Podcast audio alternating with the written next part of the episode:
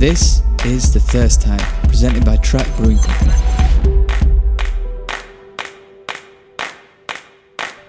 We had to take like significant, meaningful actions in 2023 to allow our business to um, to to to exist to a degree. You know, we weren't we weren't losing money. We weren't likely to fall into administration.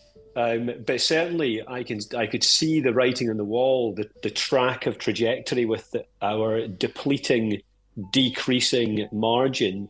There would be a point that can only go on for so long before you've run out of margin. Hello, and welcome back to The Thirst Time, the show that takes a deep dive into the careers and journeys of some of the most creative minds in the craft beer industry today. So, uh, it's been a minute. I feel like I'm always apologizing in these intros for for not being able to do more. Yeah, uh, my friend Tom, who used to produce the episodes, has just had a baby. It's really busy at the brewery, lots going on. So yeah, sadly this takes a little bit of a backseat, um, even though it's something I love very much to do. Anyway, uh, just thought I'd fill you in on that. But today I catch up with Bruce Gray of Left Handed Giant. Now, this is the third time Bruce has been on the podcast.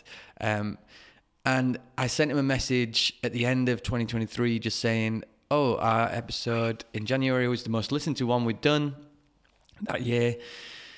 And he said, How about we have another catch up in January? Uh, and I was like, Yes, that's a good idea. I don't know if you remember the last episode, but basically we kind of talked about the the the situation in our industry and the problems we foresaw coming down the road. So we thought with this episode we'll kind of catch up and talk about what's gone on since then. Obviously, a lot's gone on since then. And it hasn't really got any better. In fact, in some ways, it's got a lot worse, and we've seen a lot more closures of breweries. Um, and also, it was just a great opportunity to listen to Bruce, who is, you know, just so thankful to have someone so honest and willing to discuss you know what it takes to be a brewery in the modern kind of craft beer scene. Um, so there was loads of insights you know speculation as well. We kind of go all over the map. But it was loads of fun. And again i'm so appreciative to have someone like bruce who's willing to to really kind of dig in um, and I hope that it gives you guys a better insight if you're not part of the brewing scene, a better insight into exactly what it takes to to to be in this game. uh, some stress, uh, but lots of happy moments too. Anyway, I digress. Uh, okay, so you are listening to Track Brewing Co. presents the Thirst Time, and this is our interview with Bruce Gray. I was just literally having a, a listen to our episode um, from a year ago, and it's just like eerily relevant still. You realize how little actually happens in a year. Yeah. Oh God, yeah. Well, maybe you, you, there's there's uh, there's there's a million sides to that comment. Yeah. Um, uh, because the how little happens in a year, but because uh, I'm with you. On one hand, it feels like um, nothing's really changed. Yeah. Um, uh, but on the other hand, God Almighty, it's been such a tough year. Yeah. To get through. Um, uh, so many challenges to um, to deal with and overcome on a daily bleeding basis. Um, that it feels like not much has changed, but on the other hand, it feels like we've climbed a bleeding mountain, and mm. the and the summit's still nowhere in sight. I guess when I'm saying it, I guess it's just like the issues that we were talking about. I guess they've only compounded really, but they're still the same issues. Um, yeah. So, so today, you know, we talked. I think just previously. Uh, I think it was kind of like around Christmas time or before Christmas. I said to you, you know, the podcast we did last year was, I think, the most listened to one we did last year. Uh, and we were like, oh, we should do another check in. And at that time, you know, uh, things were going on, and it was obviously a really hard time for the industry. And then, as we've like gone into January, January, and tried to um, you know, find another time to do this.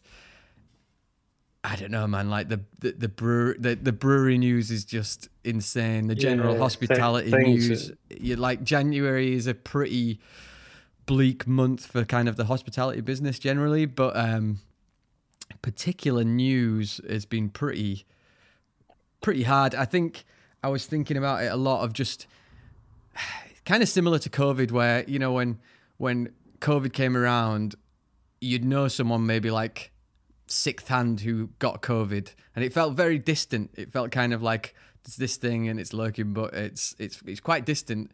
And obviously, as time went on, it kind of got closer and closer. Kind of feels like that with you know the news of breweries.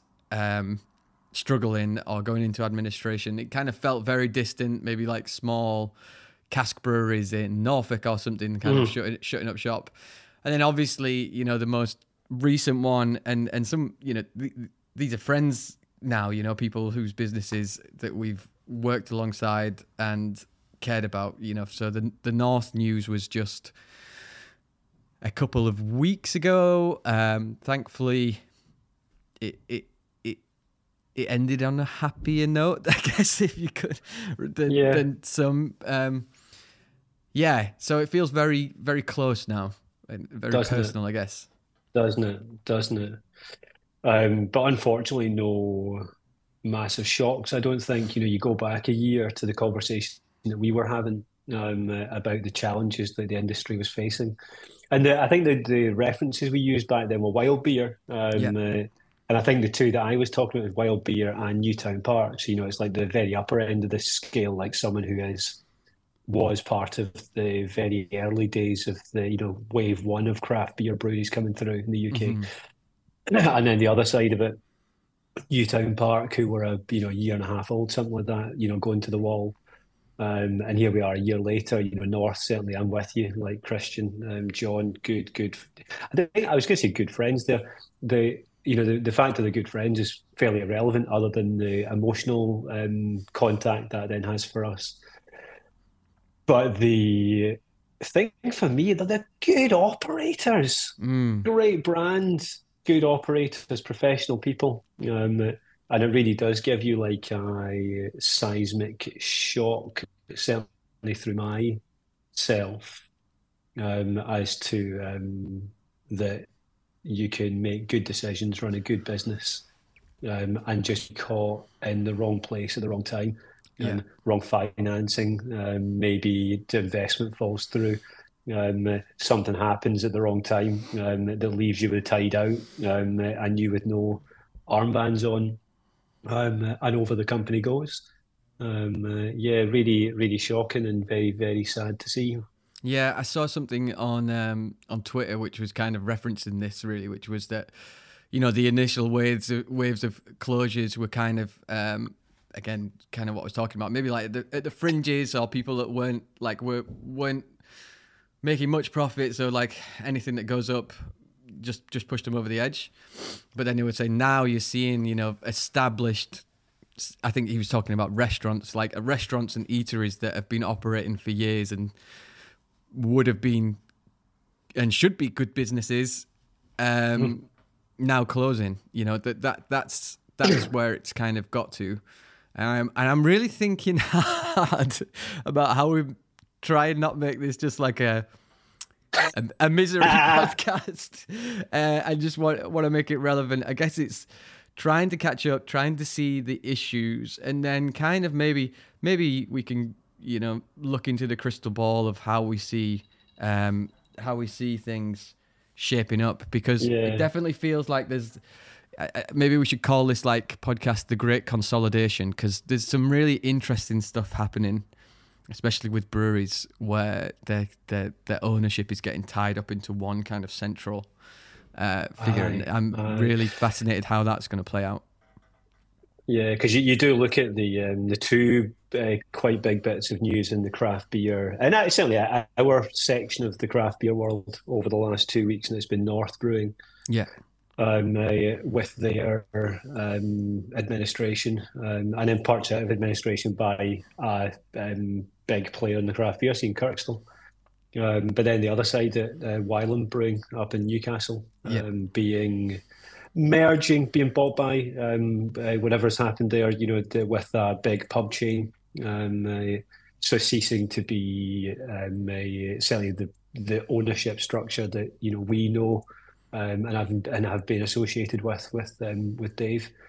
Um, uh, and um, uh, I, I've no doubt that that's going to be part of the you know the the coming um, year. But you, you look at the you know before before going forward, look at you know look backwards um, uh, and look at the challenges that we've all faced over the last year, um, and relating to the conversation that we had um, a year ago. Because I went back and listened to that after you told me about the podcast being well listened to through last year, I went back and listened to our conversation. It was really um, uh, was really um, um, uh, what's the word for it? Um, uh, interested, I guess, the the sorts of things that we talked about had really played out in reality. I think mm-hmm. Um, you'd seen a lot of um, a lot of uh, seemingly good businesses in the front end.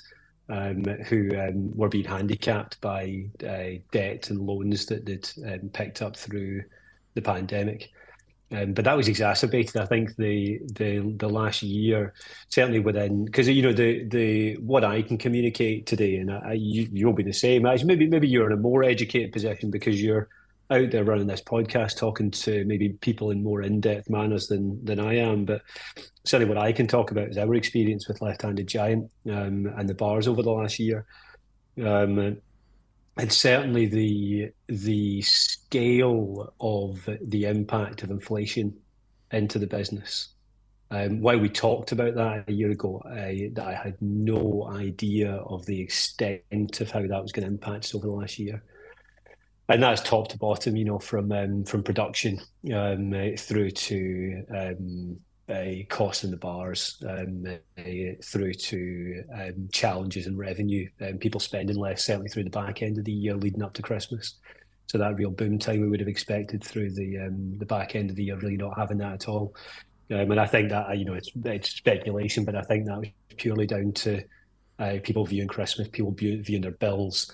Um, uh, going through the roof, knowing they have to save money, and then just being much more conscious of where they spend money. Um, uh, you know, costs going going up in the background, some margin being depleted in the background, um, revenue um, uh, not increasing certainly, um, in some instances decreasing, um, uh, and just being you know the the businesses finances being pinched in the centre there. so certainly, I had you know I had no no expectation of the level in which that was going to impact us through 2023.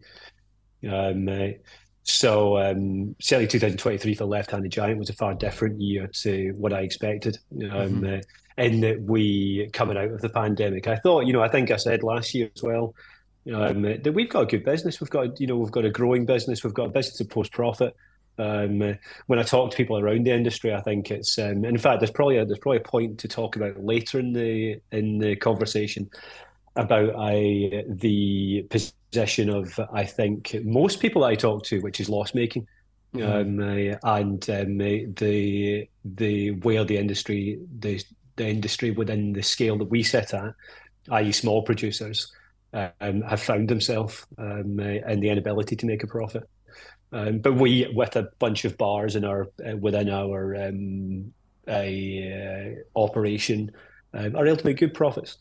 Um, but even within good profits, going through last year, it became very apparent that um, once we take those profits, pay our tax, um, uh, pay interest um, on the mortgage, primarily for, for the two different uh, buildings that we own, um, uh, and then have minimal capital expenditure. Like we bought a centrifuge last year, um, uh, trying to offset some of the um, the losses uh, an increase in uh, cost in the supply chain by increasing efficiencies.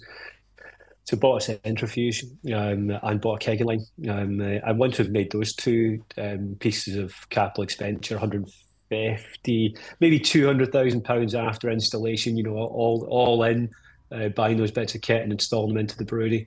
Uh, maybe 200,000 pounds. You essentially left with nothing. Um, there's no there's no cash accumulation in the business whatsoever.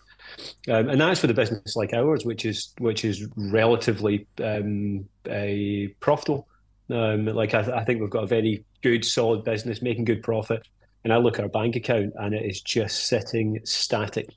Um, and then you look at that and you think we need to we need to do something to allow mm-hmm. us to mm-hmm. either make more money um, uh, to drag the profit upwards, um, uh, or do something that allows us to make more profit from the liquids that we are producing.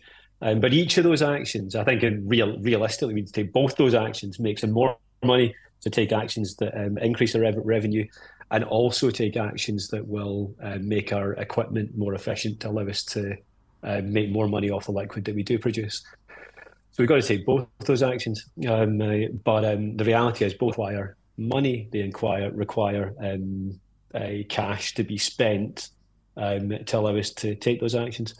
Um, and we're in a position where we can accumulate cash. So how do you um, how do you take those actions without taking debt? Because debt debt's never a you know a, a great thing uh, certainly in the world we lived in with um, very, very, very low interest rates, debt was uh, was um, was an option, but now debt's not an option. You know, the cost of debt right now um, uh, would wipe out any benefits that that those actions took. Um, uh, so you'd be maybe getting bigger, um, theoretically increasing your uh, profit margins.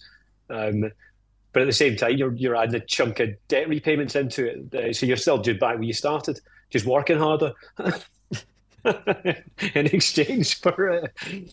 Um, uh, so, so we found ourselves in a position sort of like May, June, looking at it being like we can see our margins just being just being every month you're losing a you're losing a point. Mm-hmm. Um, uh, and um, we can see our inability to increase our sales price, um, uh, our inability to do anything to increase our revenue meaningfully.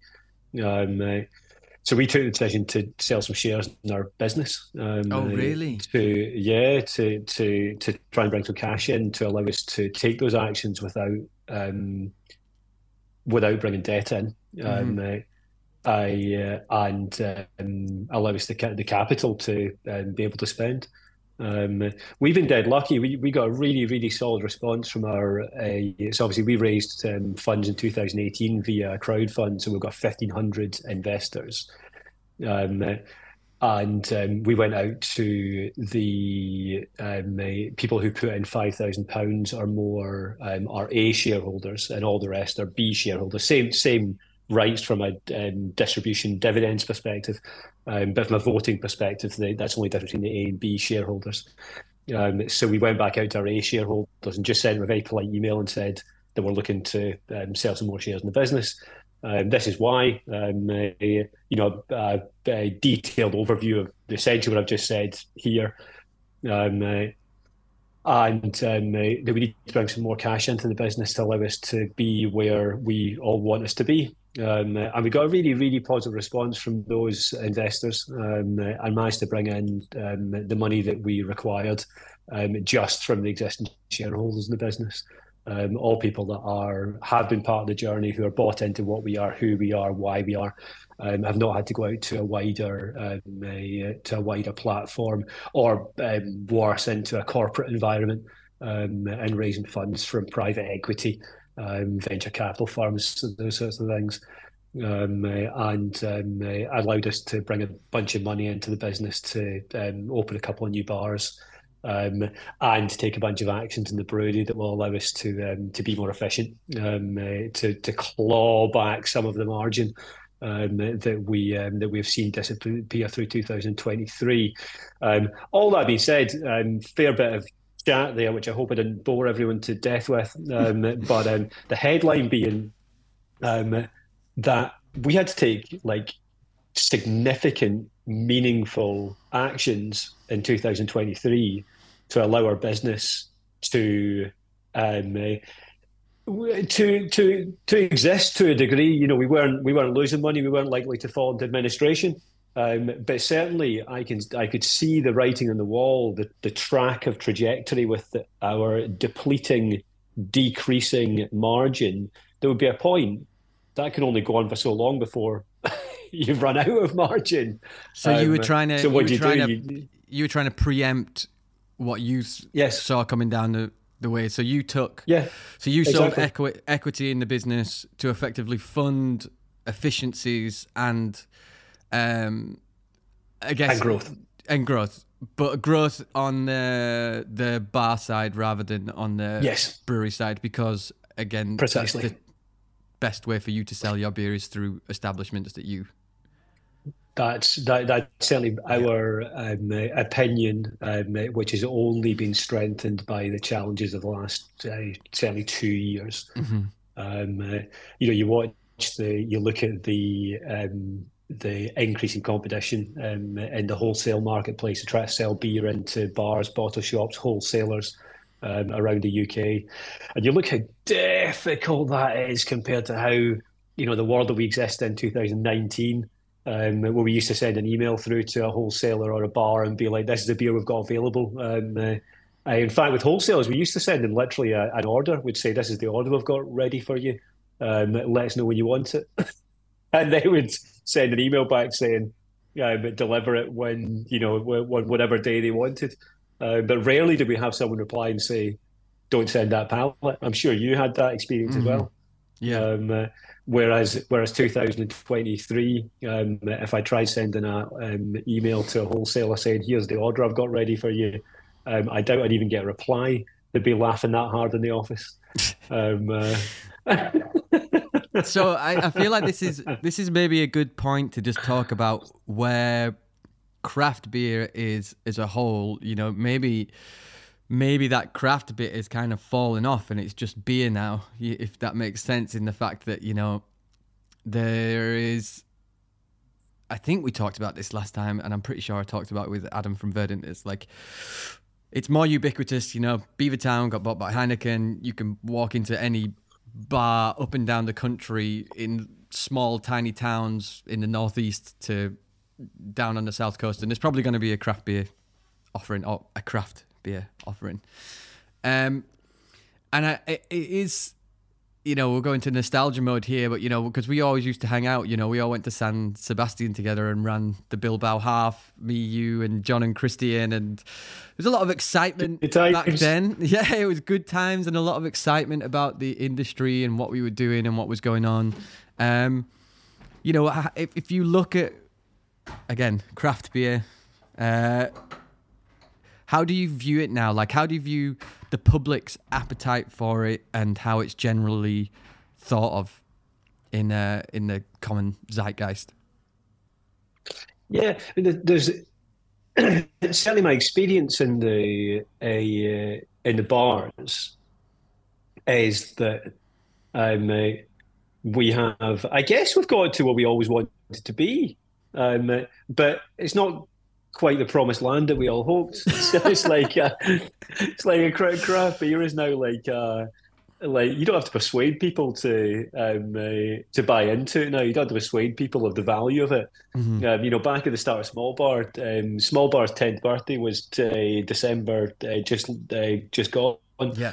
Um, so that bar's been going ten years. The the difference in the landscape that exists between when we opened the doors there to now is is incredible.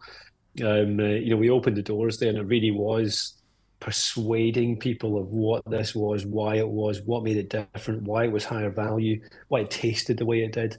Um, whereas now the guys rarely have those conversations, um, uh, and it's not because we don't care. Um, it's because the customers are not um, uh, necessarily. There always there's a percentage, you know. That's a, there's always a there's a niche there of people that will be asking questions, mm-hmm. but the majority are are um, educated. They know what it is, why it is. Um, uh, so those conversations are just not necessary. Um, uh, and um, but uh, I digress slightly there. Um, the point being that um, uh, there there is an availability of craft beer um, all over the place so its its its its niche speciality is um, diluted. Um, a place like Small Bar um, do not have the um, niche and speciality vibe that it once had because you can walk into um, the old fish market around the corner um, uh, and um, uh, you'll find um, Beavertown, um, Camden Pale, um, those kind of things on. The seventy-five percent of people will just use craft beer. Um, they won't know who owns it. They won't know um, the background of it. They'll just see a cool brand and a good tasting beer and um, drink and enjoy it. Um, uh, so that kind of you know it dilutes and challenges the world that we live in because we are operating a small independent business that um, has higher overheads, mm-hmm. um, is investing into the ingredients, um, which does increase the experience um, uh, if you care to notice. Um, be a 75% of people, I think, um, probably are not caring to notice. So tasting a um, Beavertown neck oil um, versus maybe one of the our sky above, for instance, um, I suspect that 75% of people won't see um, a major difference between those two products. But then the other side to it is that, without doubt, over the last year, there has been a um, increase in people's sensitivity to price. Mm-hmm. Um, uh, so um, I'm not surprised. Uh, you know, I've, I've had I, I look at what we've had to do with our pricing over the course of the year to um, uh, to I was going to say um, to keep up with we've not kept up with inflation. We've not anywhere near kept up with inflation, um, but we've pushed our pricing as high as we can, um, chasing inflation um, before we've got to a point where we think that if we put it any higher, we'll um, will endanger our business. Mm-hmm. Um, so we've had to increase our pricing, um, nowhere near in line with inflation, um, but it's now at a point where it is significantly higher. Um, we're making less money off that, significantly a higher price. Um, and I'm not surprised that some people walk into the pub and look at the prices on the board and think to themselves, "It's such a counterintuitive. it's such a counterintuitive thing, isn't it? To be hiking prices and making less money just feels like such a yes. kind of crazy world. Yes. But that's yes, where we're at. You're you're on on a on a treadmill um, uh, and it's going a bit too fast and you're approaching the the the fall off point at the back. Um, uh, but um, so I'm not surprised that some people um, choose to either drink at home um, or um, or go to Wetherspoons. God mm. forbid. Um, uh, I, am not surprised. Um, uh, I can see. I look at what's happened to my mortgage in the last year. Uh, we had to renew our mortgage in in November, and and, and it's, it's, horrendous. So you know, you, you, you look at that being reflected down through the the world. Um, I'm not surprised that people are more price sensitive. See, I think definitely the craft, you know, the craft beer scene, the perception of craft beer has been affected by both the um, uh, the consolidation or purchasing of um, good craft brands. Um, uh, who have then made their way into the wider market, um, you know, Camden, Beavertown. Brewdog, you could probably in, include in that as well, actually. You know, mm-hmm. not that they've been bought, um, but they are everywhere and they are cheap. Um, uh, so um, you know, definitely, you know, you've got this this option over there, which is perceived to be um, uh, sorry, perceived in the in the in the instance of um, Beavertown and Camden as independent, independent in the instance of Brewdog, um, but um, but in all instances, uh, you've got a um, cool um, a, a craft brand, um, which is significantly cheaper than if you walked into Track or Left Handed Giant tap room. Um, so people have options that um, don't necessarily involve paying a premium, um, but still getting to their mind the same experience. Yeah. Um, uh, so um, so yeah, it's not it's not exactly the promised land that we hoped we would find when a craft became accepted by the by the um, mainstream. So it's it's so fascinating, isn't it? What this does to kind of um, we'll go we'll go into to, to, business business chat here, but I, I don't know. I hope it's interesting for the what for the wider audience. Um, because it is, I just find it fascinating. Just I guess like just the economics of it. But you know, for a while there, there was without doubt some breweries and some people who set up breweries with the idea of selling it. You know, it's just a business. It, it's a it's a model of entrepreneurship that uh, as old as time, and and you know if you do achieve that, then I guess you've achieved success. Now, obviously, in our industry, it's quite a fiercely independent um, market, yeah. and always has been, which is kind of what's great about it, you know. Um, but how do you see, you know, breweries that do you see breweries getting bought in the same way that say Beavertown. Sorry, we keep referencing Beavertown, but they they were a real success, really. You know, they were a real success. Yeah. They sold for an incredible amount of money. Um, you know, and you're looking now at breweries that had. Uh, so I'm going to name a few. This is going to go kind of like speculative nature, but like Briel, the Breal Investment Group have bought like yes. uh, Brew by Numbers, Brick, Purity, and Black Sheep. Um, and by all accounts, you know, uh, they, well, I to to be fair, sorry, Stefan, to jump in there, they bought yep. out of administration. Out of administration, yeah. Um, so I, I, think you've got a, I think you've got a really important addition into that sentence um, because it's not like either, any of them were in a position where they were um, uh, doing well uh, and speculatively sold their business to um, to uh, retire.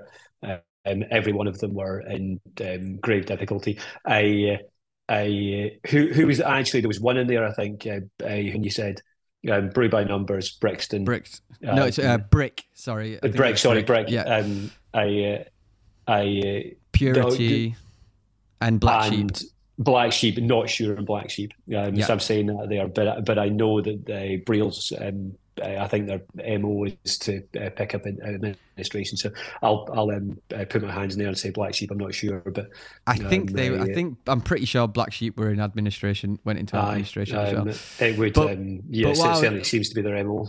Yeah, what I was kind of saying is that yeah, coming back round to that is obviously yeah they, they weren't bought as. I really want to say this carefully because they were uh, they weren't successful, profited profitable companies at that point that they got purchased. But yes. but then I guess does that put the valuation sense of what a brewery is? Does that change the outlook of what it is, or do you think that if someone was going to buy a brewery, um, they would be looking at the numbers, and if it's profitable, then that would dictate the price?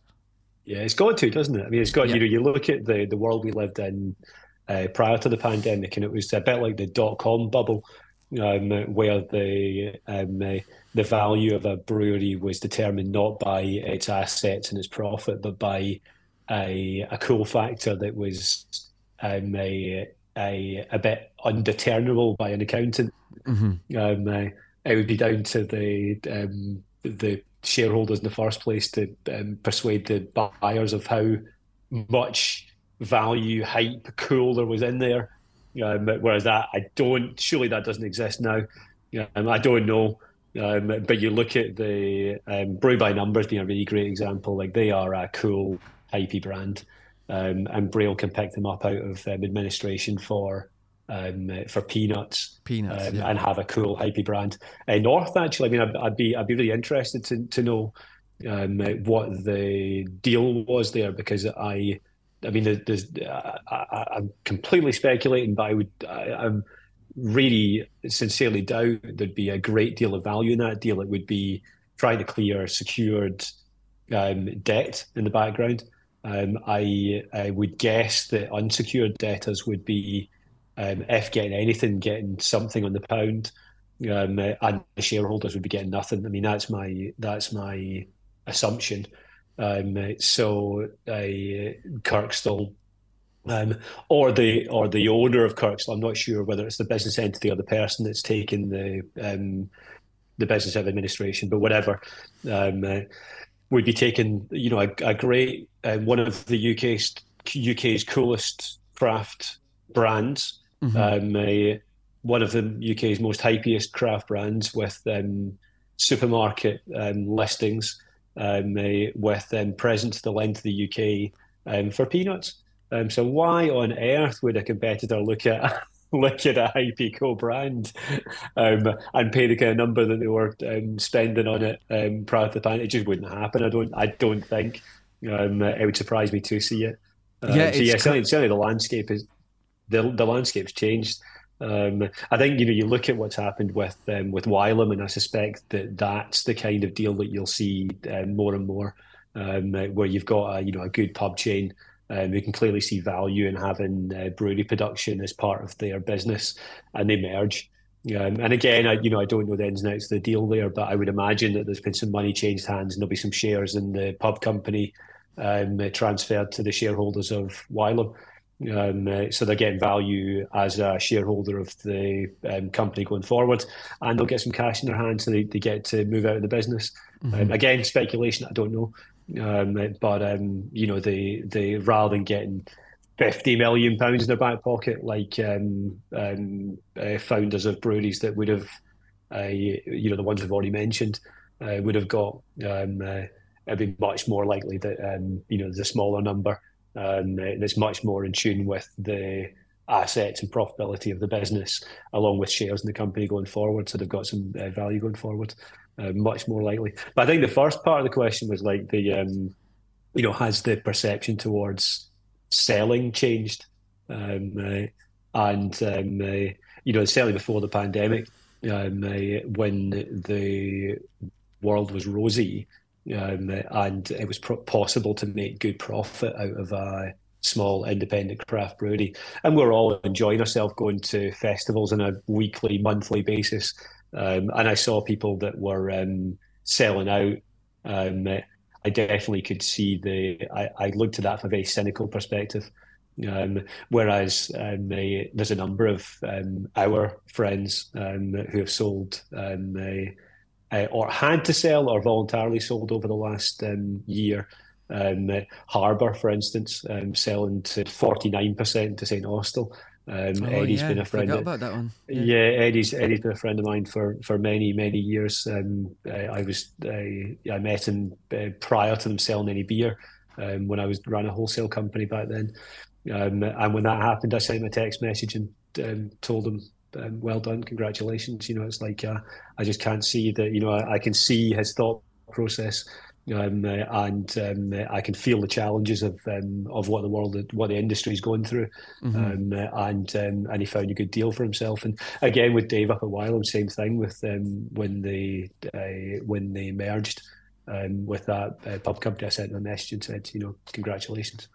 Um, uh, so my um, my um, uh, not my desire to do it ourselves. I would um, hasten to add here, uh, but certainly my um, sense of uh, what's the word for it?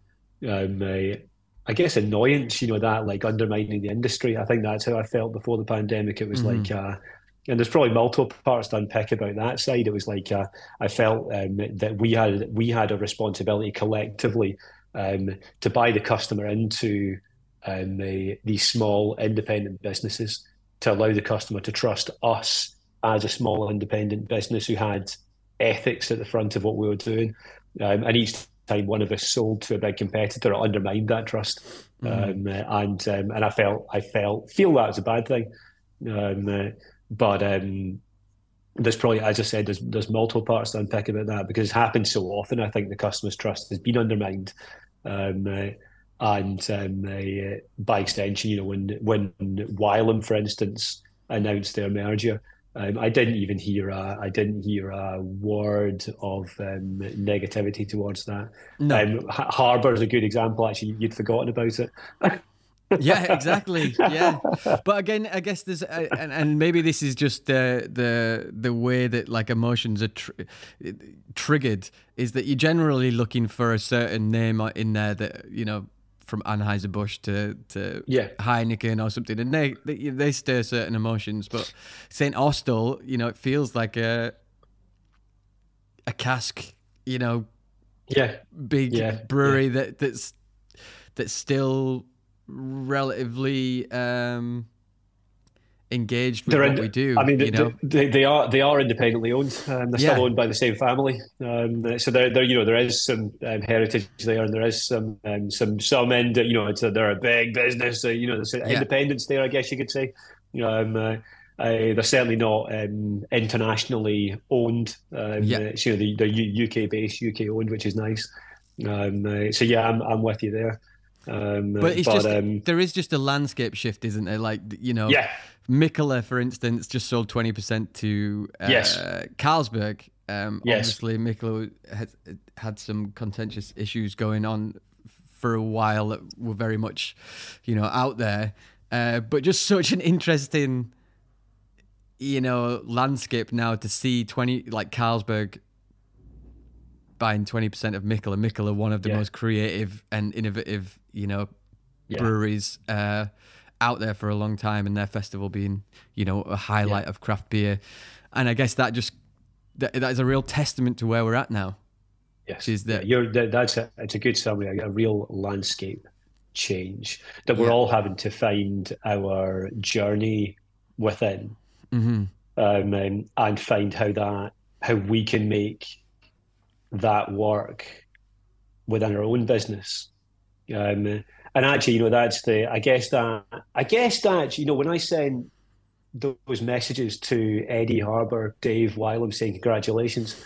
I guess that's where my where I've ended up being. It's like uh, there's an acceptance that we can't all just keep doing what we're doing mm-hmm. because it doesn't work. You know, you, mm-hmm. you've got to. There's got to be some change in how you approach your business to allow it to be to thrive into the long term. Mm-hmm. Um, and, and for some people, that will be finding who they can either partner with or sell to to allow them to have that future. They may look at it and go, you know what? Um, particularly with Eddie and um, Dave, they're, they're both, um, they'll be 10, 15 years older than me. If I'm insulting either of them, I, apologize. I think they are. Um, uh, you know, they've been at it for a lot longer. Um, uh, and um, uh, and I know I know I feel fatigued. Um, so you know I, I, can't look at that and judge them. You know, it's like uh, I can only look at that and be like, you know what, guys, I can see that I can see the challenges that you've been facing.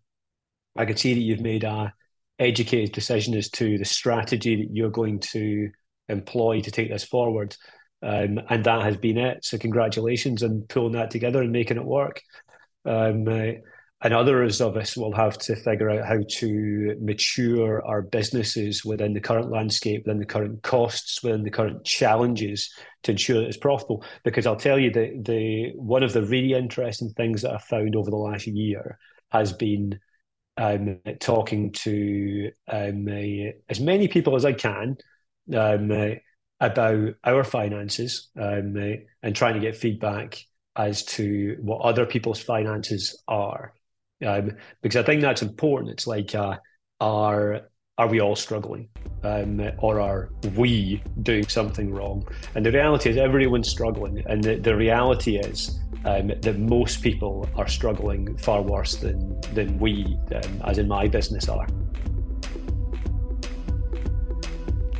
Just on this next bit, we had a slight technical glitch, so my audio shifts to the Zoom audio rather than the mic'd audio. Um, just bear with us on that. Uh, but you are listening to Track Brewing Co Presents the Thirst Time, and this is our interview with Bruce Gray.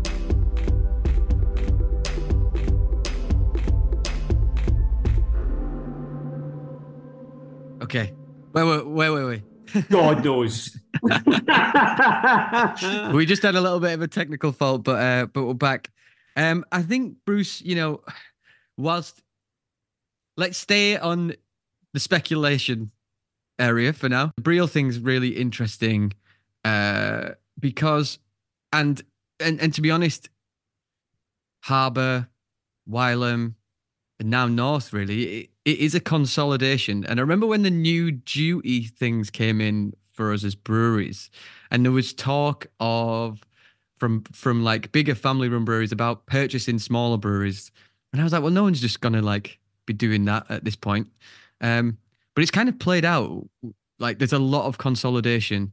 Um, and I was talking to Sam, like owner here, Sam, about it, whether it almost becomes like this Diageo list where someone just there's just a company that oversees huge swathe of various different products. And uh, yes.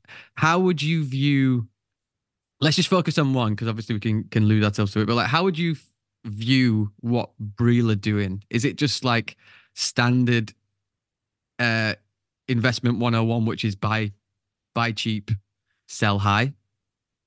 I, I, um, uh, yeah, I, and uh, you know, I, I, don't know, I don't really know how I feel about it to be honest. You know, the good brands and there's people there um, uh, who hopefully will have their jobs maintained because the brands um, continue to exist. So it's like, what's the alternative?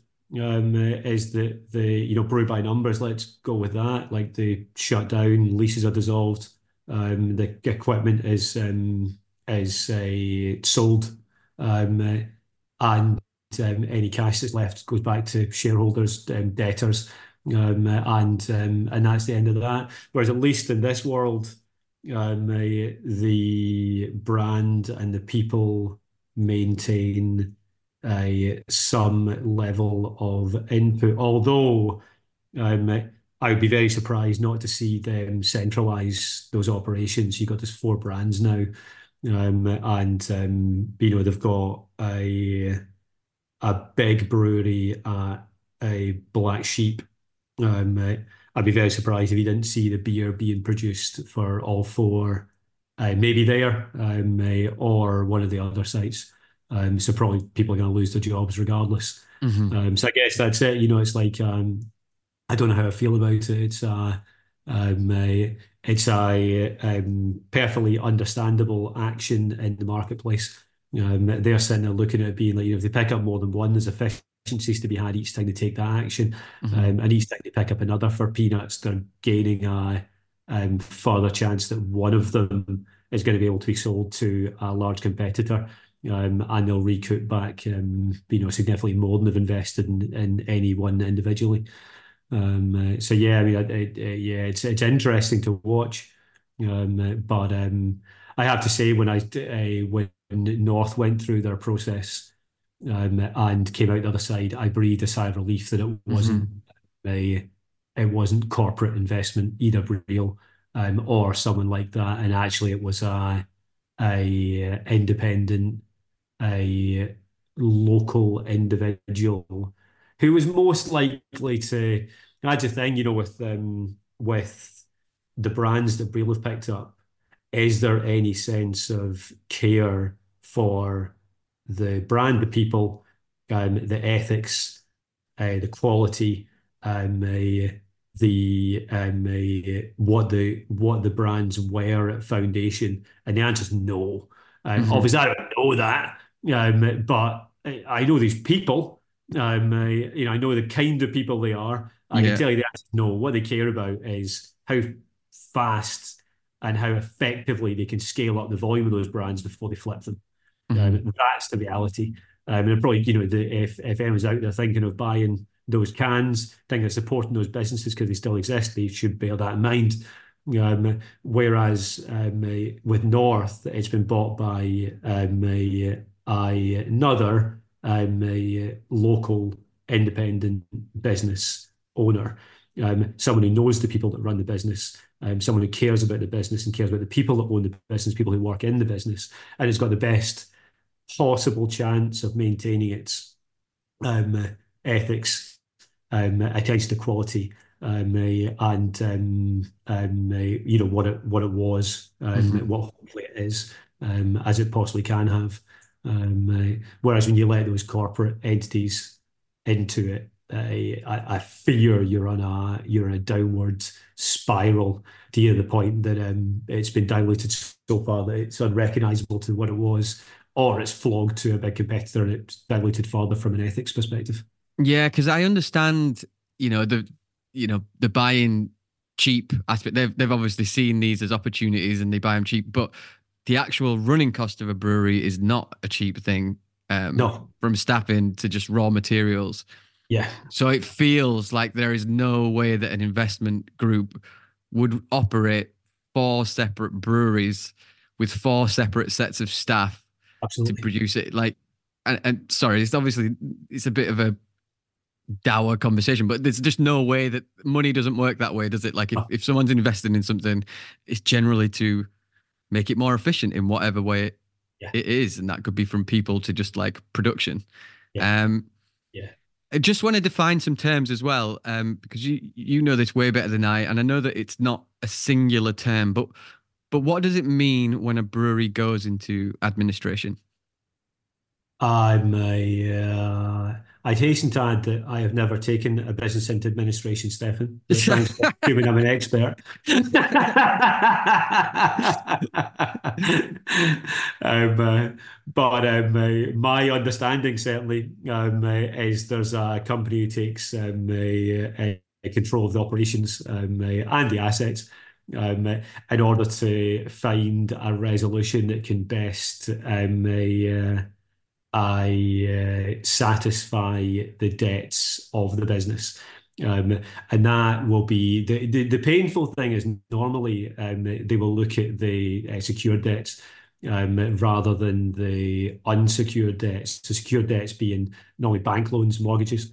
Um, so they'll look at those as being the things that are important, um, and we'll try and find a solution, either a sale of um, the business and the brand as a going concern, um, or of the assets, the liquid, the, literally liquidize the business assets.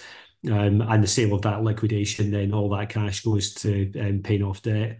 But normally in those circumstances, the people that are looked after are the bleeding corporate entities, so the banks in the background who have got debt into the business, and then the customers. Um, sorry, the suppliers, beg your pardon, um, the people who have sold things to the business, um, hops, malt, beer, whatever, um, are the people that are left um, high and dry in the background. So the people mm-hmm. that are least able to deal with the loss of the money um, are the people that are normally asked to deal with it.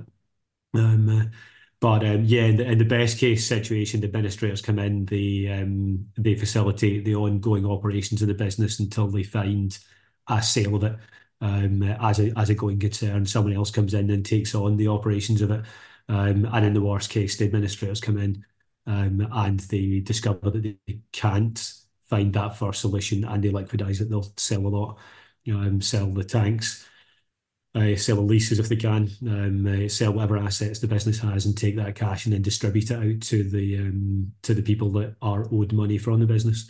Um, will not be in any way, shape, or form a pleasant process. That's for sure. Mm-hmm. Um, no part of it, you know, the early part where the administrators um, come in and uh, take control and begin the process. Never mind the situation in the back end of watching someone come into your business and pick it to pieces and uh, take stuff off the auction.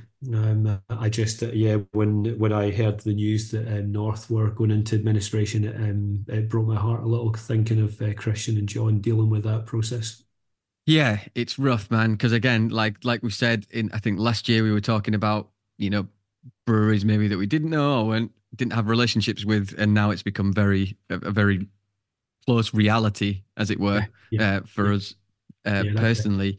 Um, you know, again, but, the, but you know, the, t- talking about um, uh, consolidation, talking about the uh, Breal um, buying those breweries, talking about loss making, um, uh, and um, the difficulty of making profits. Um, uh, the um, I think the the small brewer uh, scene um, uh, whether that's within the craft end of it or the cask end of it, trad end of it, whatever, um, I think we're all we're all in the middle of a real um, maturation phase. Yeah. Um, and it'll be, you know, it's going to be a shrinking phase of the industry too. You know, we were up at 3,000 breweries 2022, I think, uh, back down to 2,500 in the count in 2023. I wonder where it'll be when the count is tallied in 2024. Uh, I guarantee it's gone down. That's for yeah. sure. Well, I mean, if we just, I think I sent you a message. If we just use Manchester as a as yes. a as a little like petri dish of of looking at it, it's quite interesting. Manchester is really fascinating actually because I think I sent you a list of six. Bre- I used to always say to people when they came, I was like, "There's about ten or twelve breweries within a square mile of here." You know, it was like a really kind of bubbling place. Uh, excuse the pun there, but like a bubbling place of activity and and excitement. And a lot of those, you know, a lot of them were smaller. And then we just saw Squawk go the other week, which was really sad because that's kind of where I began my journey as well. And Ollie, I, I know really well. Um,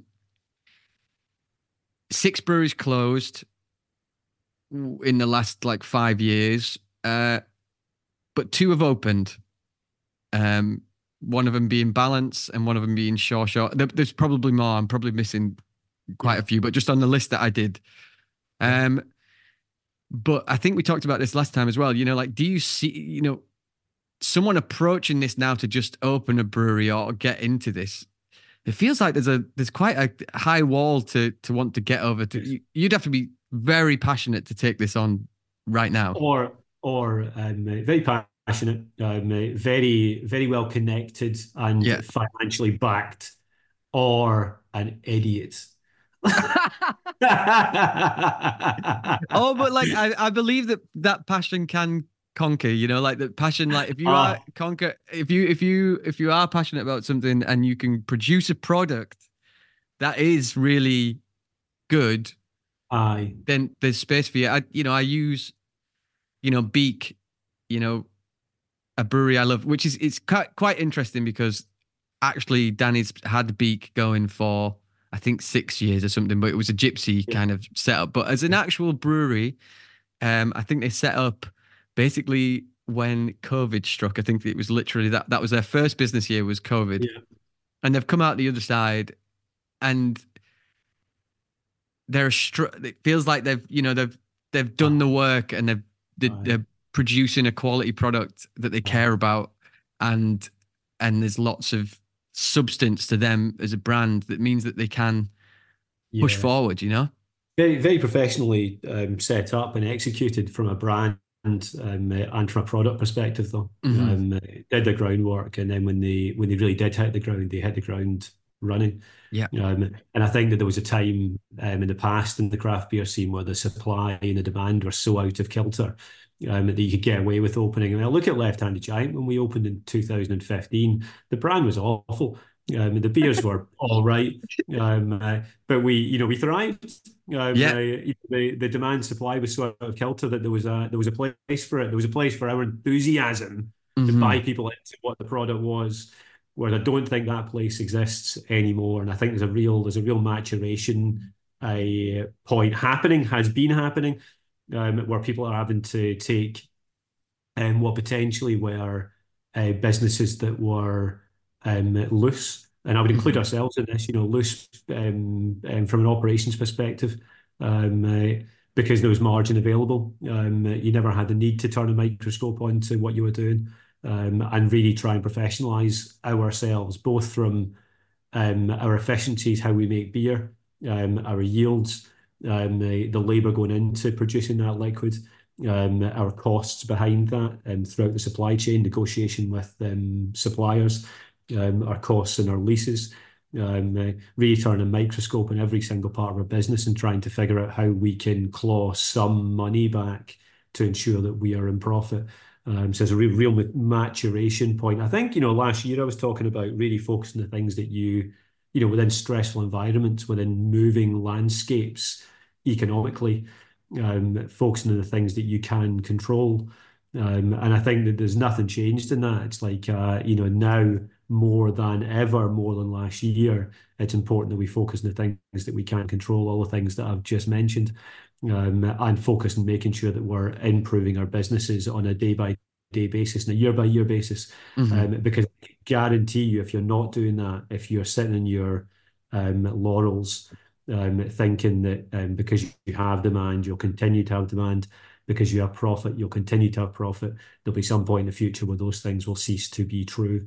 Mm-hmm. Um, and you'll find yourself in the position that many other businesses are finding themselves currently, and that's um, a run out of cash administration um, being forced into sales um, or just ceasing to exist entirely. Um, so yeah, there's that real the real maturation period we're having to go through where people are really having to look at their businesses and figure out um, how best to take them forward. It's so fascinating. Now you just got me thinking then of just like the idea of us starting now. You know, we'd be gone within two years if that. You know, like the the ability to I don't know. Like we were smaller. Yeah, you make mistakes along the way. You didn't know. You know, I I've used this analogy so much, but you know, like you're laying planks down as you're walking, kind of yeah. thing. I think, yeah. like you said, if you were coming into it now, starting a business, you've already got to have the ten years of experience that we've got, yeah. just like right at the beginning, probably because there's just not there's not those there's not the forgiveness in the market, I guess, that there there might have been in the the earlier uh, days that's the summary, and that that's how I feel. It's like uh, you know, I think the the forgiveness that um, that existed back um, in the early days of the craft beer wave um, just don't exist anymore at all. It's a professional industry mm-hmm. with professional players within it, and we um, were definitely not professional. I, I fear still not is the problem. um, uh, and um, and if you if you come into it um, in the manner that um, lots this did back in the early days, you'd just be eaten alive um, now. Um, and um, find yourself taking the money that you put into it and um, losing it very, very, very, very quickly. Um, but um, you know, I think there's, you know, to to try and turn to a positive side of it, there is absolutely um, within every um, business a time where you need to um, uh, stop being a startup, um, stop um, um, you know ducking and diving, um, uh, stop laying planks uh, as you are uh, walking, Mhm. and start to lay three or four planks out ahead of you, uh, planning a journey, being proactive, start to uh, look behind you uh, and lay foundation underneath you that you weren't able to at the time. Um, and the changes in the world over the last years, the necessity to do those things, I, think is probably a good thing. Not that I'm enjoying it, you know, that's the, you know, I'm, not enjoying the pressures we're under. Um, but I think if I look at it, if I look at it logically, look at it unemotionally, I can say I think it's a good thing that we're all being forced to um, to try and professionalize ourselves, to try and um, uh, look at our businesses, to really try and focus on improving um, uh, what we are and how we do it, um, uh, and um, make ourselves more efficient, and make ourselves more professional. Because ultimately, the stresses that we're going through just now with the economy will ease. Mhm. And those of us who survive through to the other side of it will find ourselves in another boom time with extremely capable, strong businesses with strong foundations, um, able to really thrive through that next period. Um, it's just a case of I, uh, I'm uh, holding your breath um, and being as proactive as you possibly can through the current period. Um, so that's how I view it. You know, it's how I try and find the positivity within what's going on. Um, I know that the um, things that we're going through just now, you know, that slight, the extra equity we sold this year, the additional money coming in, um, the improvements we're making towards the business um, are um, uncomfortable in the short term, um, but but really, really great things for the business in the long term. Well, I I was wanting to start shooting for positivity, so that was a great kind of turn. Thanks, Bruce, for that.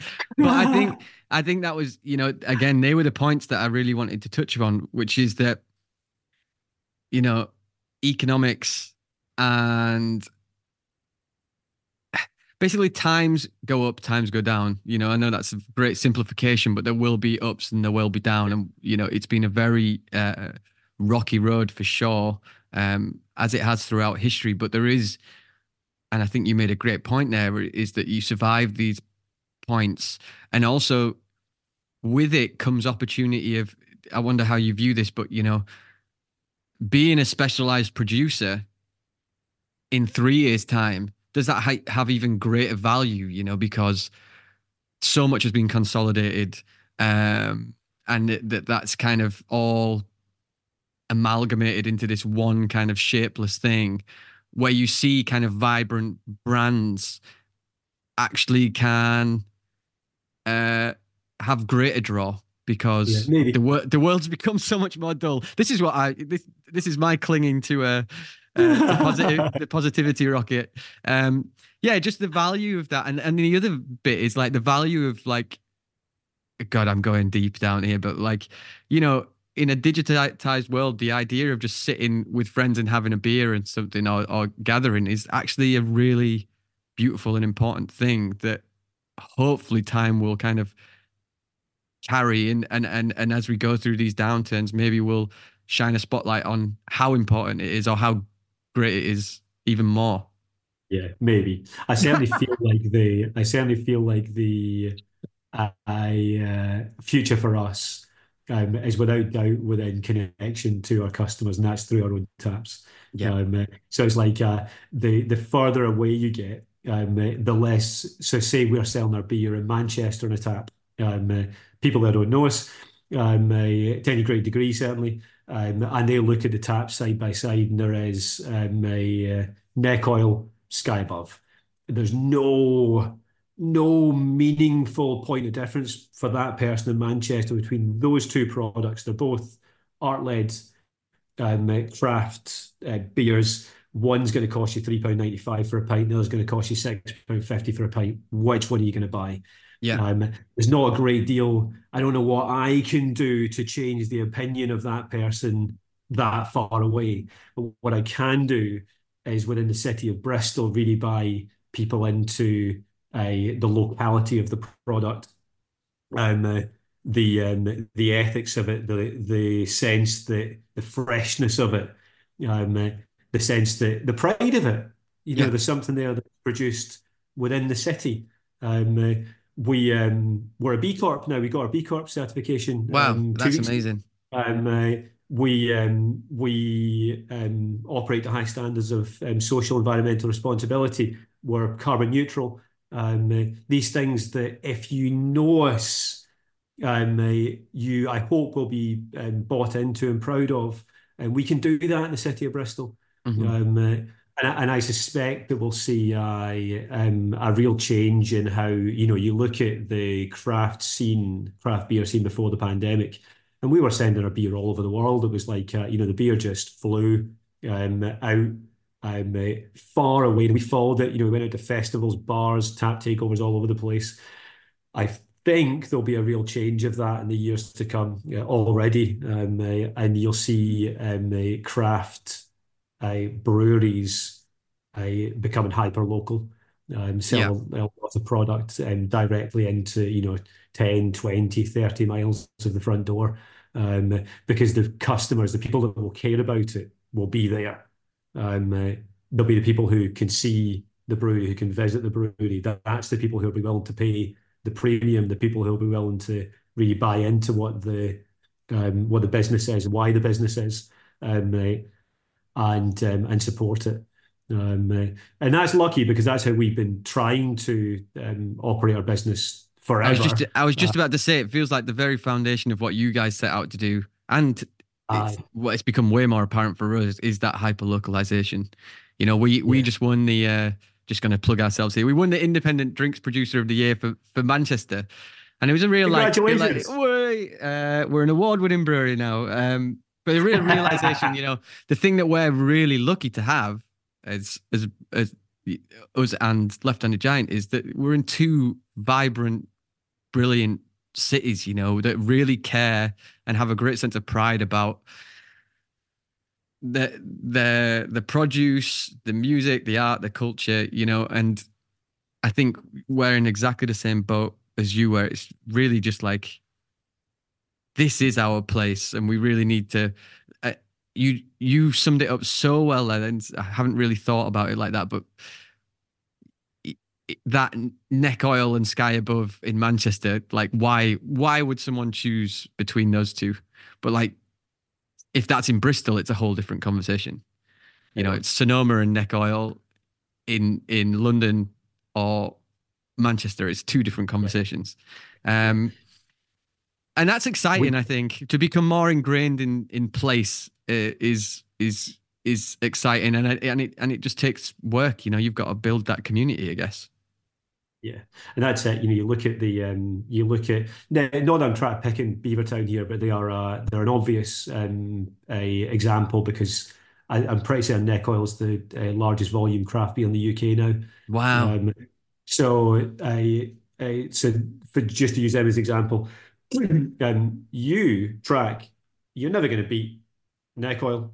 You left-handed giant. We are never going to beat Neck Oil, but collectively as a group, track in Manchester, left-handed giant in um, Bristol, um, someone else in Newcastle, someone else in Liverpool, collectively as individuals, as independents in each city, we can beat neck oil in our, in our own neck of the woods. And then collectively, you've got independent craft beer, which is the biggest seller within its own city the length and breadth of the UK.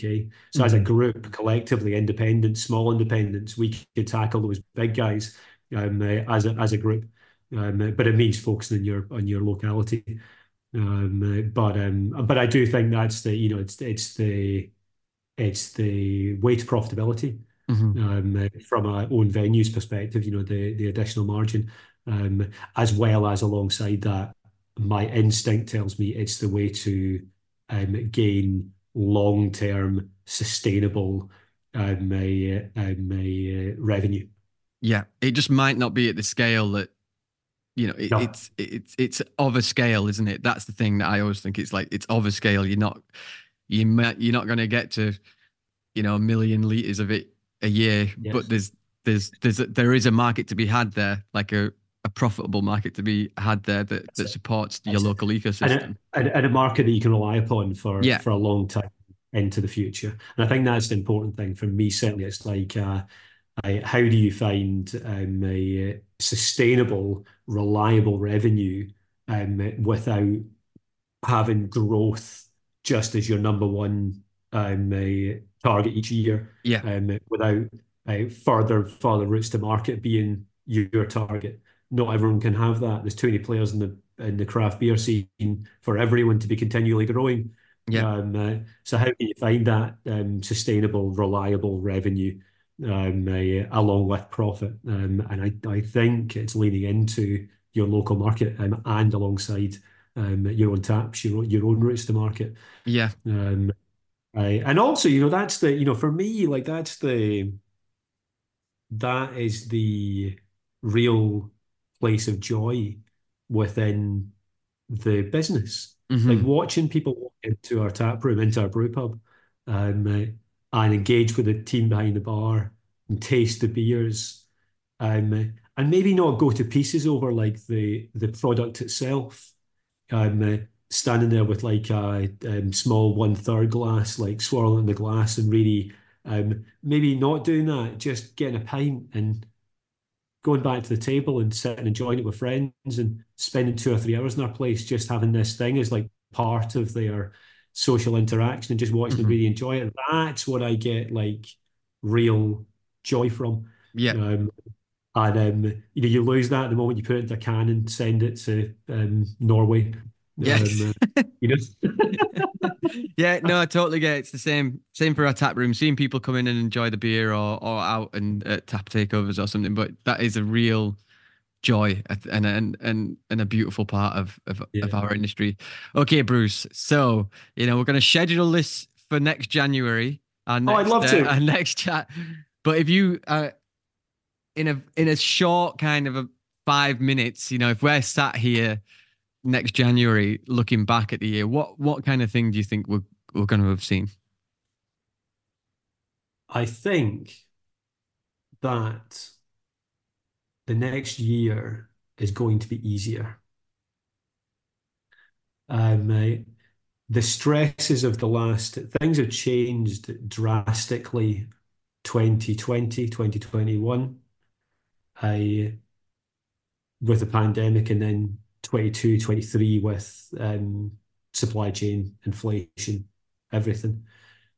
Um, and we've all had to really change pace, um, change focus, um, it changed the way we're thinking, approaching our business to try and keep pace with that.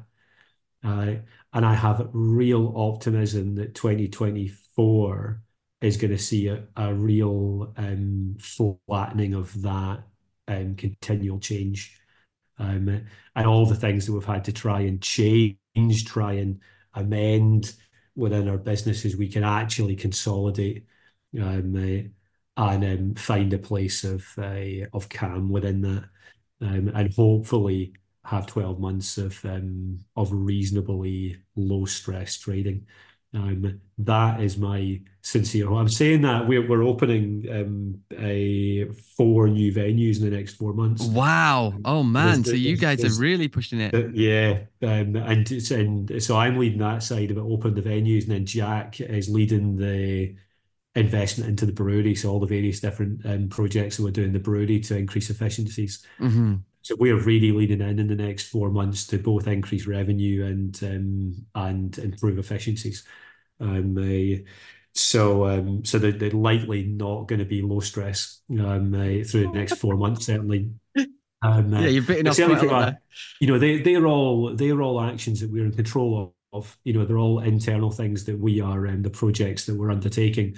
Um, the thing that I really hope that we'll see over the next 12 months is the lessening of the external impacts into our business. So yeah. I think that's the thing that is I don't think that is the thing that has really challenged everyone for four years now. It's been the fact that it doesn't really matter what we do within our own walls, things are changing out there that are directly affecting what we do in here. And I really hope, I'm optimistic that 2024 will see a real lessening of that um, circumstance, a, a real lessening of the impact from things that people change out there impacting what we do in here. And we can all focus on uh, our own businesses and how we operate them, how best to operate them, given the changes that have happened over the last four years, um, and find ourselves in a year's time having really um, found some platform stability uh, to confidently move forward. Well, let's check in next January and we'll see if it's all good.